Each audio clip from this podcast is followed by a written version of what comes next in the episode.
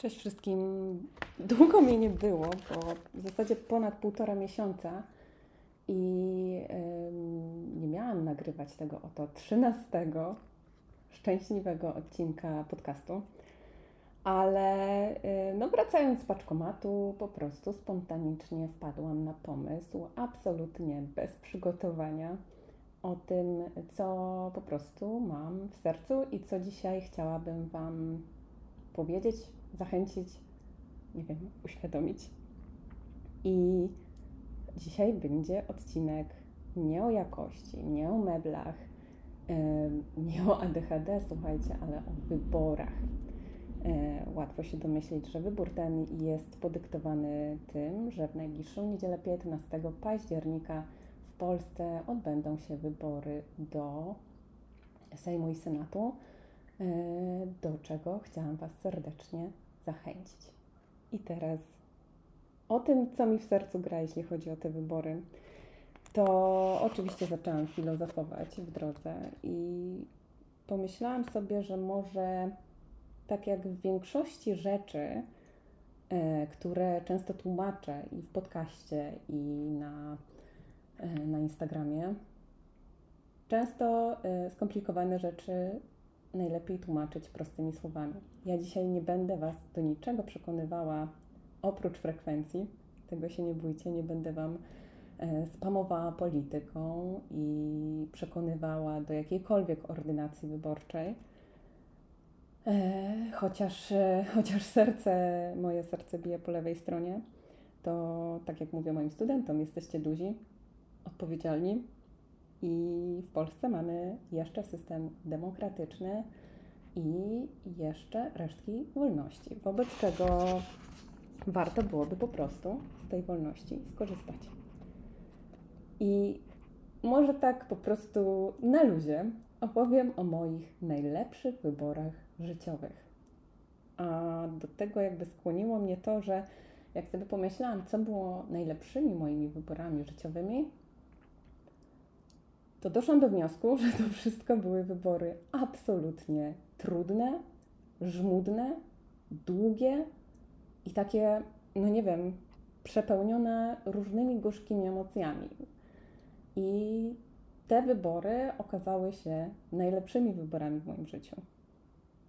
Ponieważ no, w zasadzie, kiedy zastanowimy się, to, że mamy wybór, to, że możemy wybierać świadomie, intuicyjnie, automatycznie, dobrze, źle, w sposób oczywisty, nieoczywisty, prosty, trudny, łatwy, kluczowy, nieznaczący, w żmudny sposób, w szybki sposób. Mamy miliony sposobów na to, jak te wybory, jak ich dokonywać, ale przez to, że żyjemy w czasach, w, którym jesteśmy, w których jesteśmy przesycone, przesyceni, wyborami, możliwością wyboru, ale też natłokiem tego wyboru, to często chowamy się w takiej skorupiej, skorupiej, w żółwiej skorupie i nie chcemy tych wyborów dokonywać.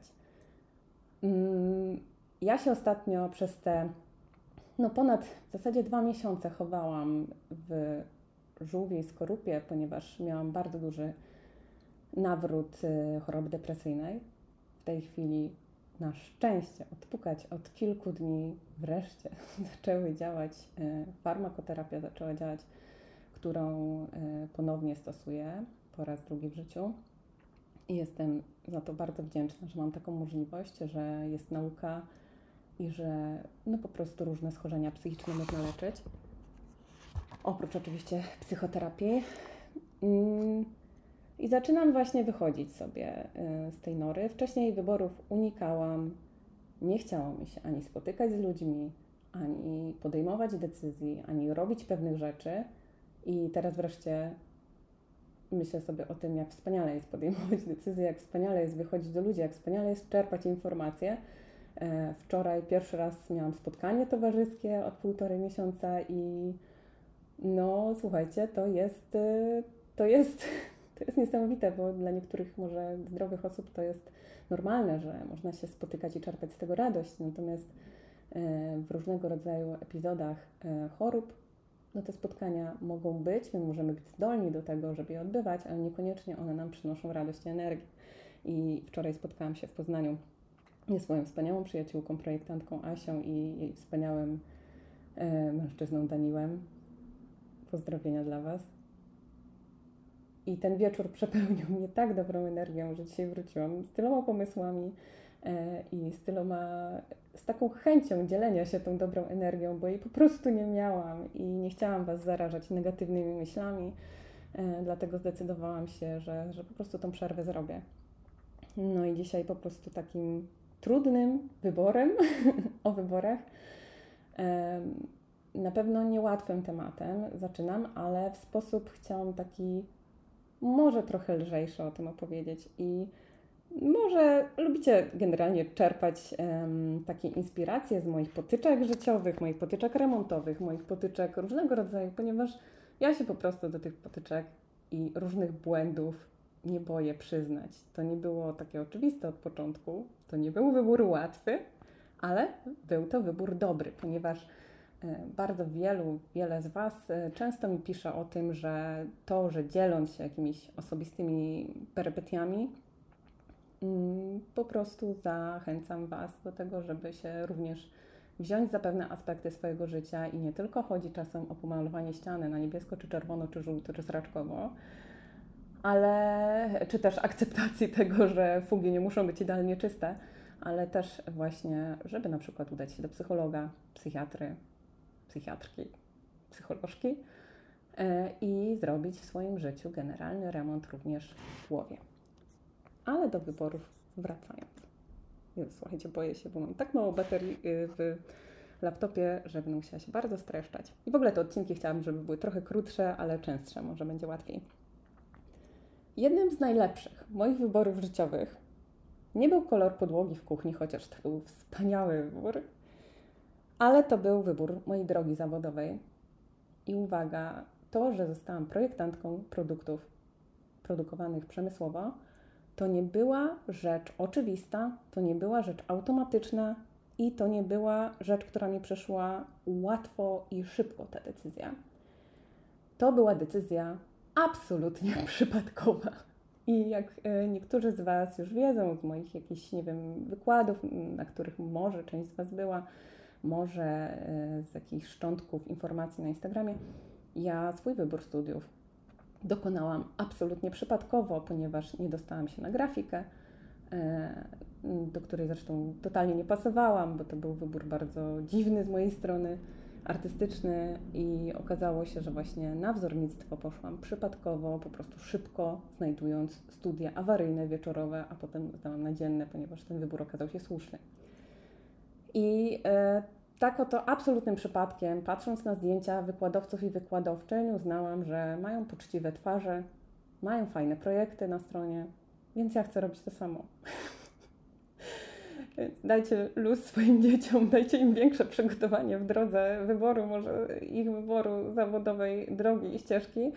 Mm, ja to zrobiłam przypadkowo. Wiedziałam, że y, chcę robić rzeczy artystyczne, ale nie wiedziałam, że jest takie słowo jak design i no po prostu w tamtych czasach faktycznie y, mało się o tym mówiło. Ten wybór był absolutnie przypadkowy, ale okazał się jednym z najlepszych wyborów w moim życiu. Nie zachęcam Was jednak do wyborów przypadkowych, ponieważ reszta tych wyborów, które okazały się najlepszymi moimi decyzjami w życiu, to były właśnie wybory bardzo, bardzo trudne. jednym z takich wyborów to był wybór mojego partnera życiowego. Pozdrawiam Cię, Barteczku. E, dziś mojego męża, z którym jestem już prawie 8 lat. I był to wybór bardzo trudny. Nie będę tutaj mówiła o wielu, wielu szczegółach tego wyboru, ale po drodze było bardzo wielu kandydatów i te wybory były często przypadkowe, spontaniczne, impulsywne albo wręcz nie moje. Ktoś mnie wybierał, a nie ja wybierałam jego. I tutaj jakby z tą racjonalnością u mnie po prostu było bardzo średnio. ADHD wybierało, ADHD skakało z kwiatka na kwiatek. I w momencie, kiedy dobijałam sobie do trzydziestki w wieku 27 lat, uznałam, że już zacząć warto myśleć troszkę bardziej poważnie. I spotkałam mojego męża. Spotkałam go trochę przypadkiem poprzez aplikację. Tinder. I słuchajcie, przepadłam, po prostu przepadłam. E, rozum mówił mi zupełnie co innego, a serce mówiło zupełnie co innego. Był to po prostu człowiek, który potrafił doprowadzić mnie do łez e, swoim poczuciem humoru. Czułam się w jego towarzystwie absolutnie bezpiecznie i czułam się przede wszystkim słuchana, rozumiana i zauważana. I to były trzy rzeczy, które doprowadziły do tego, że zaczęłam o nim myśleć jako o moim wyborze życiowym, najlepszym, który mogę podjąć. Natomiast y, dlaczego był to wybór bardzo trudny? Ponieważ był to mąż second handu. I tak jak kocham second handy, vintage i innego rodzaju, mój mąż jest troszkę vintage, bo jest troszkę starszy i jest second handu, e, to po prostu wiecie, no, ja młoda dziewczyna nie myślałam, że będę miała męża, który ma dosyć dużą historię. Miał rodzinę, miał dzieci i miał byłą żonę. I dla takiej młodej osoby, którą wtedy byłam, to był to było coś ogromnego, żeby podjąć taką decyzję, że właśnie z tą osobą chciałabym spędzić życie i związać się na poważnie. I wtedy włączył się łączyło się takie myślenie metodyczne, czyli właśnie ten wybór nie był taki do końca romantyczny i po prostu go for it, chodźmy, róbmy po prostu tęcza i wspaniale. Tylko po pół roku spotykania usiadliśmy i zaczęliśmy negocjować. zaczęliśmy negocjować, czego chcemy od życia, czy patrzymy w tą samą stronę, czy rozstajemy się tak jak siedzimy i rozmawiamy na tej ławce, bo taka była jedna z opcji, czy zawiązujemy jakąś koalicję w tym naszym wyborze, liczymy wady, zalety, straty i bierzemy pełną odpowiedzialność tego, że ja biorę na siebie również część tej rodziny, którą on ma. E, zastanawiamy się, w jaki sposób połatać to finansowo, psychicznie i czasowo. I to nie było proste. To nie było oczywiste i to nie było automatyczne. To był po prostu wybór bardzo, bardzo trudny ale był to faktycznie jeden z najlepszych moich wyborów na świecie, ponieważ mm, ja po prostu od 8 lat jestem kochana, kocham, mam wspaniałą rodzinę, mamy razem trójkę dzieci i stanowimy absolutnie wspaniałą, patchworkową paczkę przyjaciół, rodziny i, i jest po prostu dobrze. I była to decyzja odważna to bardzo osobiście tutaj e, mówię, ponieważ e, wiele osób może stawać przed takimi trudnymi decyzjami, typu zmiana kierunku zawodowego, ścieżki życiowej. To nie jest tylko zmiana sweterka, czy jakie buty dzisiaj założyć, czy na właśnie jaki kolor malować ścianę. To są rzeczy naprawdę, naprawdę poważne, ponieważ życie mamy tylko jedno i oczywiście w każdym momencie można je zmienić, ale szkoda tracić lat. Po prostu szkoda tracić lat i szkoda tracić każdego roku. To jest bardzo, bardzo. Jezu, jak to w ogóle poważnie super zabrzmiało. E, no tak, po prostu nie żałuję niczego, co było wcześniej, ale ten wybór po prostu był bardzo wystudiowany, bardzo metodyczny i podyktowany sercem, rozumem i logiką. I to sprawiło, że on po prostu był bardzo trudny. Kolejną, o Jezu, znowu mocną rzeczą e, była najlepsza decyzja co do mojego zdrowia. I to była decyzja, w, którym, której postanowiłam leczyć się i psychologicznie, i psychiatrycznie. E, w zasadzie mogę powiedzieć, że wiem, że coś mi dolegało, od około 15 lat. I coś doskwierało, coś sprawiało, że było mi niewygodnie. I nie miałam jakiegoś dużego wsparcia w tej decyzji, żeby właśnie podjąć to leczenie. 15 lat temu to nie było też coś oczywistego.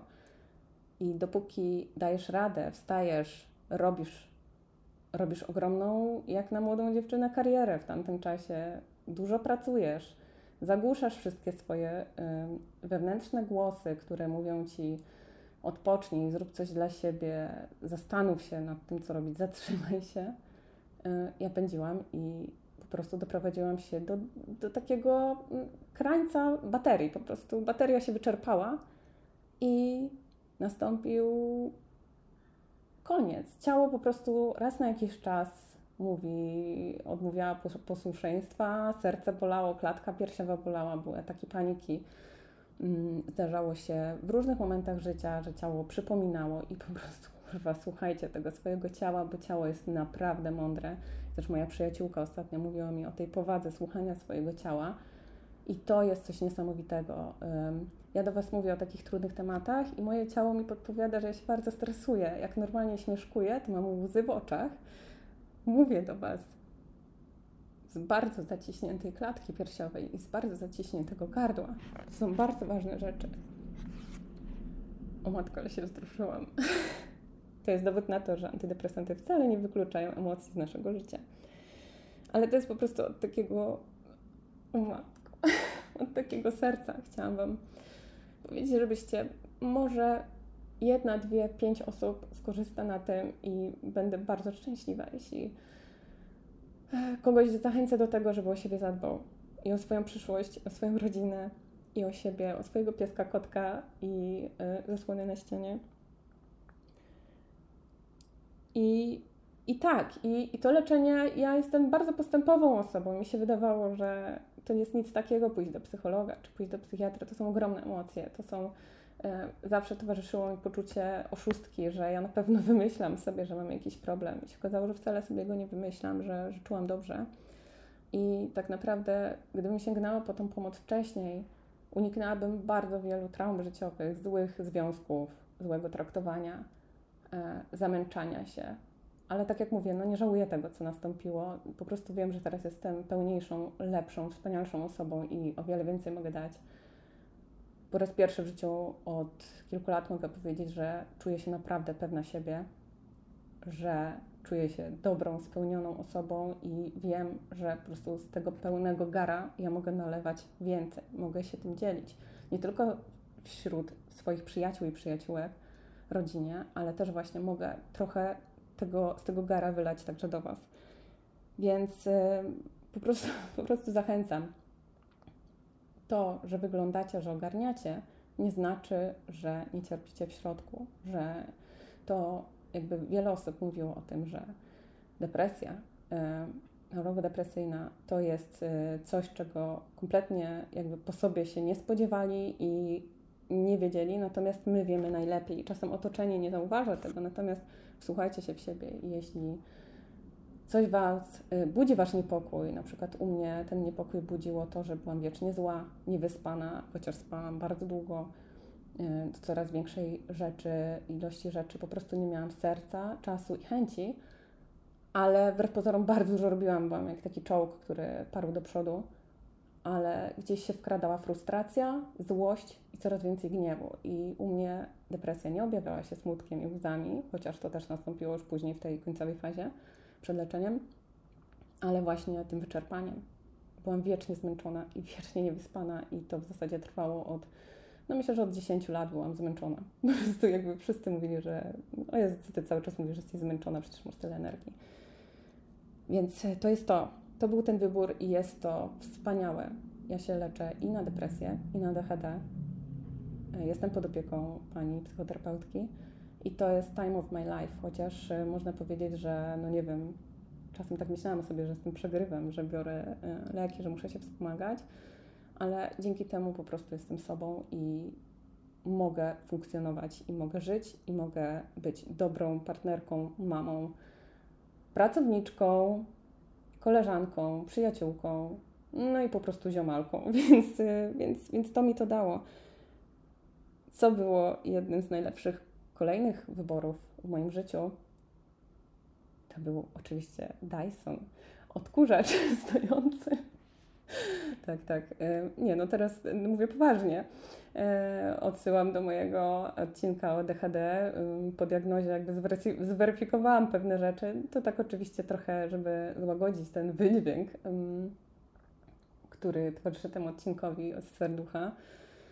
E, faktycznie jest kilka sprzętów, które, mówię tu całkowicie poważnie, typu odkurzacz stojący, typu pralka, suszarka bębnowa.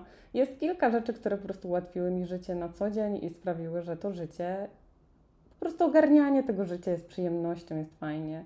Cieszę się, że urządziłam sobie razem z moim partnerem chatę, w której po prostu, z której się nie chce wychodzić, która w tych e, chorobliwych dniach jest e, takim gniazdkiem, które nas otula, które sprawia, że przyjaciołom się miło tutaj siedzi.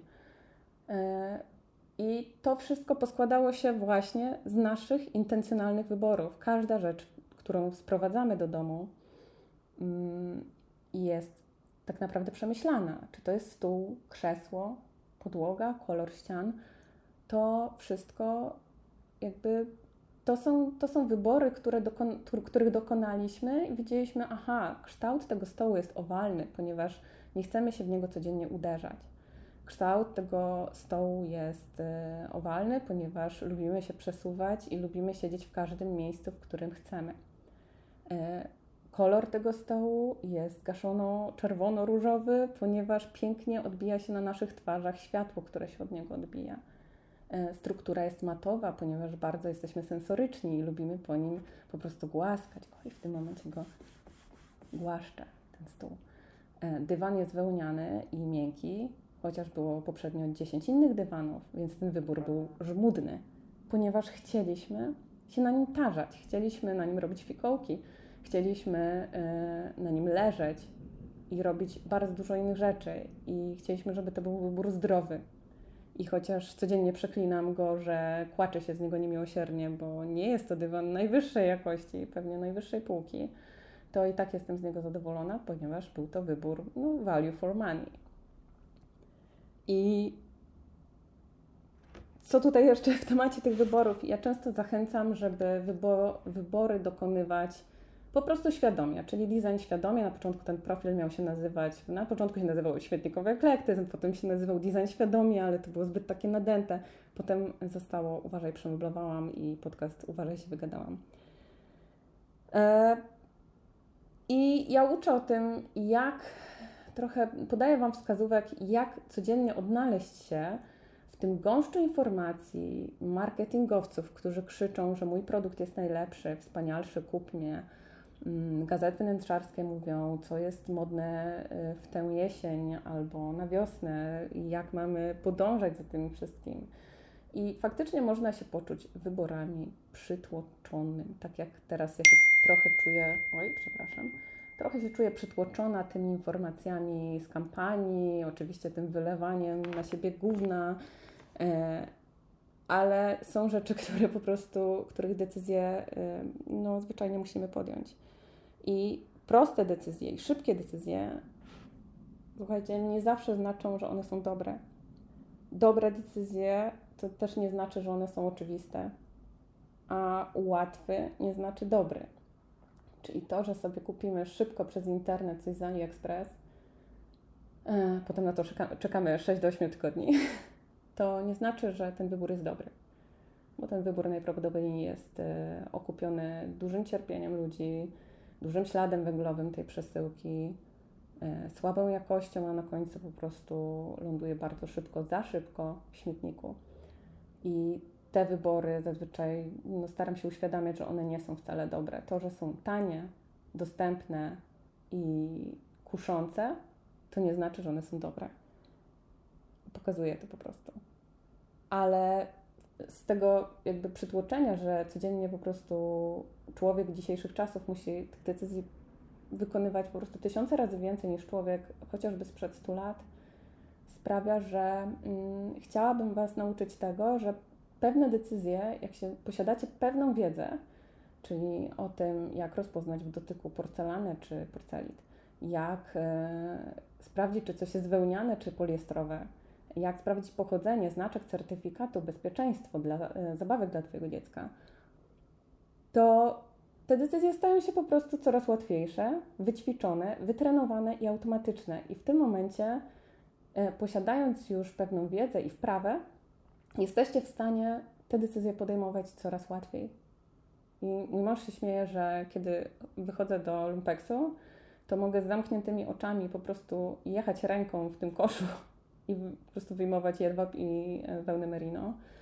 I to jest trochę prawda, że faktycznie ja bardzo szybko robię rundkę po lumpeksie i zazwyczaj po prostu najpierw patrzę na na jakość, na po prostu wychwytuję te materiały, które są naturalne i dobre i, i fajnej jakości. Potem patrzę na kolor, czy on mi pasuje, czy on w ogóle jest, i potem czy, czy to jest w dobrym rozmiarze, czy to jest y, mi potrzebne i etc., etc. Ale to są wybory bardzo już łatwe dla mnie, ponieważ to jest właśnie wyćwiczone. Mm. Tak, myślę, że przez to, że właśnie tych wyborów mamy tak dużo, to coraz częściej obojętniejemy i rutynu, nie wiem, rutynujemy, sprawiamy, że te decyzje są rutyną, e, bo po prostu nie chcemy, żeby one nam zaśmiecały umysł. W ogóle polecam bardzo książkę, którą dostałam od mojego brata kiedyś. Jak myśleć mniej. Oczywiście brzmi to jak strasznie jakiś porąbany mm, poradnik i takim też chyba jest, bo to jest literatura popularno-naukowa. Więc jest w tym klimacie. George powiedział, że tak było i tak było, a mój przyjaciel Fred powiedział, że tak było, bo w statystykach tak było. E, ale bardzo się przyjemnie czyta i ogólnie to jest o trochę hakowaniu umysłu i algorytmach e, podejmowania decyzji. I o, zostawię Was może z tą książką właśnie Jak myśleć mniej i tam jest faktycznie o tym, który wybór często jest dobry, na przykład z trzech rzeczy, ile rzeczy brać do wyboru, ile decyzji brać, e, jakby tych faktorów decyzyjnych, e, żeby było nam zwyczajnie łatwiej podejmować te decyzje. I mm, jest też książka The Power of Habit, czyli siła nawyku, która też sprawia, że codzienne decyzje typu wyjść, pobiegać w tą zimną pogodę, czy cholera nie, bo ja teraz się przez dwa miesiące staram co drugi dzień biegać i staje się to w te zimowe, zimowe, jesienne, ciemne poranki e, coraz trudniejsze, ale dzięki książce właśnie Siła Nawyku wiem, co może być moim triggerem takim pozytywnym, co zrobić, żeby jak najszybciej wyjść z tego domu, jak sobie ułatwić tą codzienną rutynę i jak ją przede wszystkim zbudować, że właśnie po 30 czy tam 40 dniach y, nieodkładania tego, nie robienia sobie wymówek, y, wchodzi coś w nawyk i już nie jest po prostu trudne, tylko jest łatwe. E, no tak, czyli wczoraj się chwaliłam, że zrobiłam pierwszy raz e, trasę 200 km przedwczoraj w jedną stronę, wczoraj w drugą stronę, bo przecież kurwa nie będę jechała e, dwa razy w ciągu jednego dnia, bo mój przebodźcowany umysł po prostu eksploduje, tudzież imploduje w mojej głowie. I e, byłam bardzo z siebie zadowolona, bo sobie zhakowałam. Wreszcie wiedziałam, jak puścić muzykę przez Bluetooth. Wreszcie umiałam się zatrzymać na stacji, a nie pominąć zjazdu i kupić sobie kawkę. Umyliłam to sobie i sprawiłam, że po roku od zdania prawa jazdy wreszcie mogłam wyprzedzać tiry, czułam flow i było mi po prostu wyobraziłam sobie, że ta jazda na jazda samochodem to jest przecież tak samo łatwe jak jazda na rowerze. To y, znaczy, jazda na rowerze nie jest taka łatwa. Wymaga dużo szkoleń akurat enduro, na którym jeżdżę. Y, ale to trwał rok. Ja praktycznie codziennie podejmowałam decyzję o tym, że zmuszam się do tego, żeby pojechać na zakupy, zmuszam się do tego, żeby zaparkować tyłem, zmuszam się do tego, ja jeżdżę też busem, więc mi jest troszeczkę trudniej, bo ten samochód jest po prostu duży, więc kilka razy go zarysowałam, e, żeby się nie zniechęcić, żeby ogarnąć to, e, żeby wyjechać na przykład e, do sklepu, jak byłam za granicą. Jakby zawsze było coś nowego, co posuwało mnie do przodu. Ja też wyznaję tą filozofię Kaizen, typu, że każdy dzień może być bardzo drobnym ulepszeniem swojego życia. Mm. I dzięki temu, dzięki tej mojej trudnej pracy, nagle zmiana biegów, e, wyczucie prędkości i ogarnianie wszystkich lusterek naraz e, stały się automatyczne i stały się nadal czujne, ale automatyczne. I jest mój po prostu mózg się przyzwyczaił do tego i już nie czuje takiego przeciążenia jazdą. Zaczyna odczuwać radość zaczyna odczuwać to, że to jest czas dla mnie, na moje przemyślenia, byle nie za dalekie, żeby się nadal skupiać na drodze. Czas na moją muzykę i czas na to, że nikt do mnie nie woła, mamo, przynieś mi, podaj, proszę, posłuchaj, słuchaj, mamo, mamo, mamo. Mm, tak jak mówiłam, serce mam po lewej stronie, ale czy wasze serduszko jest w środku, czy po prawej, to tak naprawdę nie ma wielkiego znaczenia, dopóki dopóty nie naruszamy wolności innych. Tutaj się kłania filozofia Crowleyowska, czyli 666. e, w której jest bardzo dużo o miłości, wolności i, i o tym, że nie czyń drugiemu po prostu, co tobie niemiłe i zwyczajnie korzystaj ze swojej wolności jak chcesz. Łam stereotypy, rób co chcesz. Cholera, chcesz jeździć na wrotkach, to jeźdź, tylko nie po autostradzie. Chcesz sobie śmiecić na własnym podwórku, to śmieć sobie na własnym podwórku, ale nie na chodniku, który jest publiczny. I niech Twoje dzieci się drą jak chcą, tylko nie w bibliotece. I, i tyle. I po prostu korzystajcie z tej wolności. I błagam, skorzystajcie z prawa wyborczego, które macie, bo może być źle. I tak jak mówię, mamy jeszcze demokrację, mamy ten wybór. Jeśli przekonam niezdecydowanych, o których dzisiaj w radio było, że niezdecydowani bardzo często rzutem na taśmę, a niech to, wybierają chęć podjęcia w ogóle rękawicy, albo to, że właśnie pójdą na wybory, albo zagłosują podczas ostatniej rozmowy z ostatnią osobą, która przed wyborami była ich rozmówczynią, rozmówcą, to ja po prostu mam nadzieję, że wybierzecie mądrze, od serca i wykorzystacie swój głos.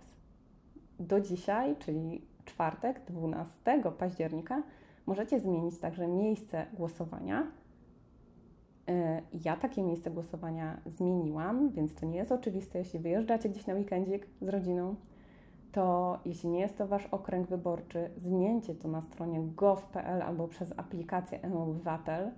Zajmuje to dwie minuty, jest to bardzo proste i nie zniechęcajcie się bagami, bo też słyszałam, że są jakieś bagi w tej aplikacji, próbujcie przez stronę. Po prostu nie odpuszczajcie. Bardzo Was proszę. I z tą myślą wracam do Was po tej absencji już z przygotowanymi materiałami na następne podcasty. Jak zawsze jestem moc wdzięczności dla moich patronek i patronów, którzy szczerze mówiąc myślałam, że wszyscy anulują subskrypcję, e, ponieważ moje myślenie katastroficzne wysoko wrażliwej osoby zawsze się uaktywnia w takich momentach i bałam się, że jak przerwę, to po prostu wszyscy się zniechęcą i nie będą chcieli już mnie wspierać ale moje po prostu serce się napełniło pozytywną energią, że właśnie nie i wbrew pozorom tych subskrypcji nawet trochę przybyło. E, za co Wam ogromnie dziękuję, bo to mnie niesamowicie motywuje. Mm, jeszcze na koniec chciałam się pochwalić, że mm, dostałam e, oficjalnie już na jeden semestr na uczelni urlop naukowy i dzięki temu mam trochę czasu wygospodarowanego na to, żeby zrobić badania do książki, dobry, merytoryczny research ze specjalistkami i specjalistami. Będę Was prosić czasem o pewne kontakty, na przykład szukam kontaktów do toksykologów w tym momencie e, i materiałoznawców. I tak, i jaram się niesamowicie, ponieważ chcę, żeby to była bardzo porządna pozycja, nieperfekcjonistyczna, ponieważ wiem, że pewne osoby mogą mi pomóc, żeby ta pozycja się pojawiła na rynku i żeby nie trwało napisanie jej 10 lat. E, ale tak, jaram się, ponieważ e, to była też trudna decyzja, żeby starać się o taki urlop. Ja jeszcze później pójdę na urlop 6-miesięczny e, bezpłatny, więc to już w ogóle jest totalna odwaga z mojej strony. Ale robię po prostu to, co jest nie zawsze łatwe, ale wiem, że jest dla mnie słuszne i dobre. I i tyle o tych wyborach. Taki nieoczywisty oto odcinek. Życzę Wam pięknego dnia, pięknego weekendu i pięknej wyborczej niedzieli. Pozdrawiam. Do usłyszenia.